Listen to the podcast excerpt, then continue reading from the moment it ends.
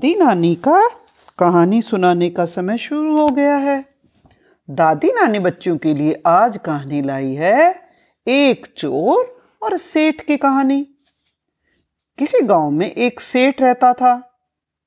उनके उसी समय कपास की बहुत सारी खेती हुई थी।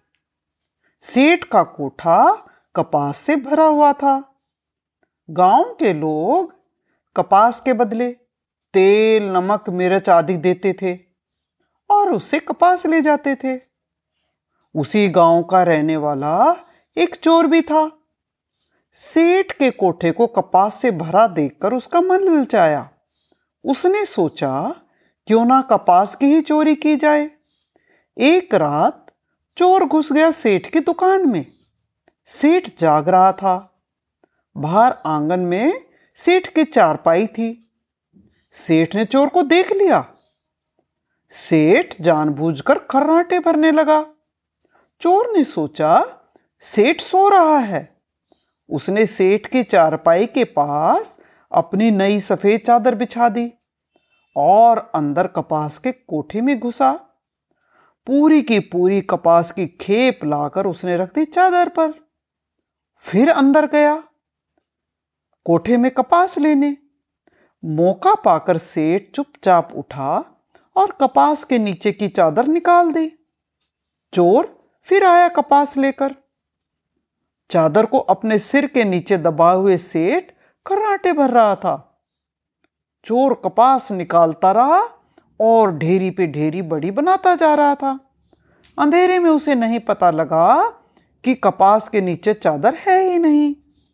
जब उसने काफ़ी कपास निकाल ली तो उसने सोचा, मैं इसकी गठड़ी बांधता हूँ और यहाँ से चलता बनता हूँ। जब उसने गांठ बांधने के लिए चादर के पल्ले को पकड़ने की कोशिश की तो चादर तो वहाँ हाथ ही नहीं लग रही थी। वो बहुत हैरान हुआ, चादर गई कहाँ? बड़ी हैरानी की बात है। चोर सोच रहा था। इतनी देर में सेठ ने सेठानी को आवाज़ दी, अरे सेठानी, जरा आना इधर मुझे एक सपना आया है। मैं तुम्हें सपना सुनाता हूँ। चोर ने सोचा, सेठ जाग रहा है। वो चुपचाप से कोने में छिपकर खड़ा हो गया। वो बहुत डर गया था। सेठानी ने आलस में कहा, अरे सोने दो सेठ जी, मुझे नींद आ रही है। मुझे अभी नहीं जागना है। सेठ बोला, अरे भाग्यवान, सुन तो सही।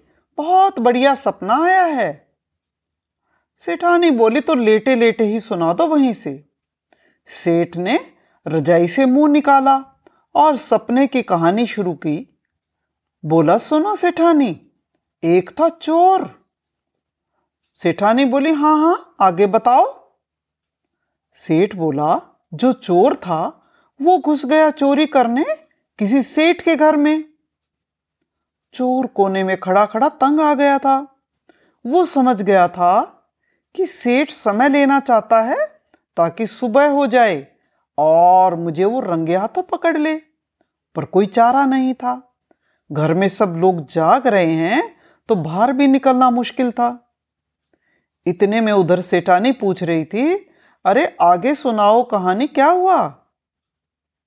अरे, भाग्यवान होना क्या था? चोर अनाड़ी था। नई सफ़ेद चादर लेकर घुसा सेठ के घर में चोरी करने। चोर तो मनी मन कुड़ रहा था। उसे मूर्ख कहा जा रहा था, बावला कहकर चिढ़ाया जा रहा था, लेकिन वो कुछ नहीं कर सकता था। सेठ ने बात आगे बढ़ाई। और मूर्खता देख सेठानी, चोरी भी करने निकला तो कपास की। भला और कोई चीज़ नहीं मिली गधे को। फिर क्या हुआ? सेठानी ने कहा, उसे अब सपने की कहानी में मज़ा आने लगा था। अरे, होना क्या था सेठानी? कपास का ढेर चढ़ाने लगा चादर पर। जब ढेरी पूरी हो गई तो गांठ बांधने लगा कपास की, पर चादर तो वहाँ थी ही नहीं। कहाँ चली गई? सेठानी ने पूछा। सेठ बोला छू मंतर हो गई। चोर को अब तो पूरा यकीन हो गया था कि चादर सेठ ने सरका ली है। फिर सेठानी बोली, फिर क्या हुआ सेठ जी? होना क्या था? सेठ की नींद खुल गई और उसने ज़ोर ज़ोर से चिल्लाना शुरू किया, चोर चोर चोर, पकड़ो पकड़ो। यह शोर होते ही छुपा हुआ चोर भागा, पीछे सेठ भागा, अरे चिल्लाया, कहाँ जा रहा है? सेठ बोला, मेरी दस रुपए की नई चादर दो। सेठ बोला, चादर दे दूँगा, फिर तो नहीं कभी आएगा। चोर ने कान पकड़े, सेठ जी, मैं फिर कभी नहीं आऊँगा। मुझे माफ़ कर दो। तो बच्चों, चोर अपने घर चला गया।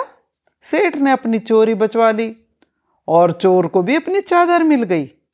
तो बच्चों, आज की कहानी यही खत्म होती है। Música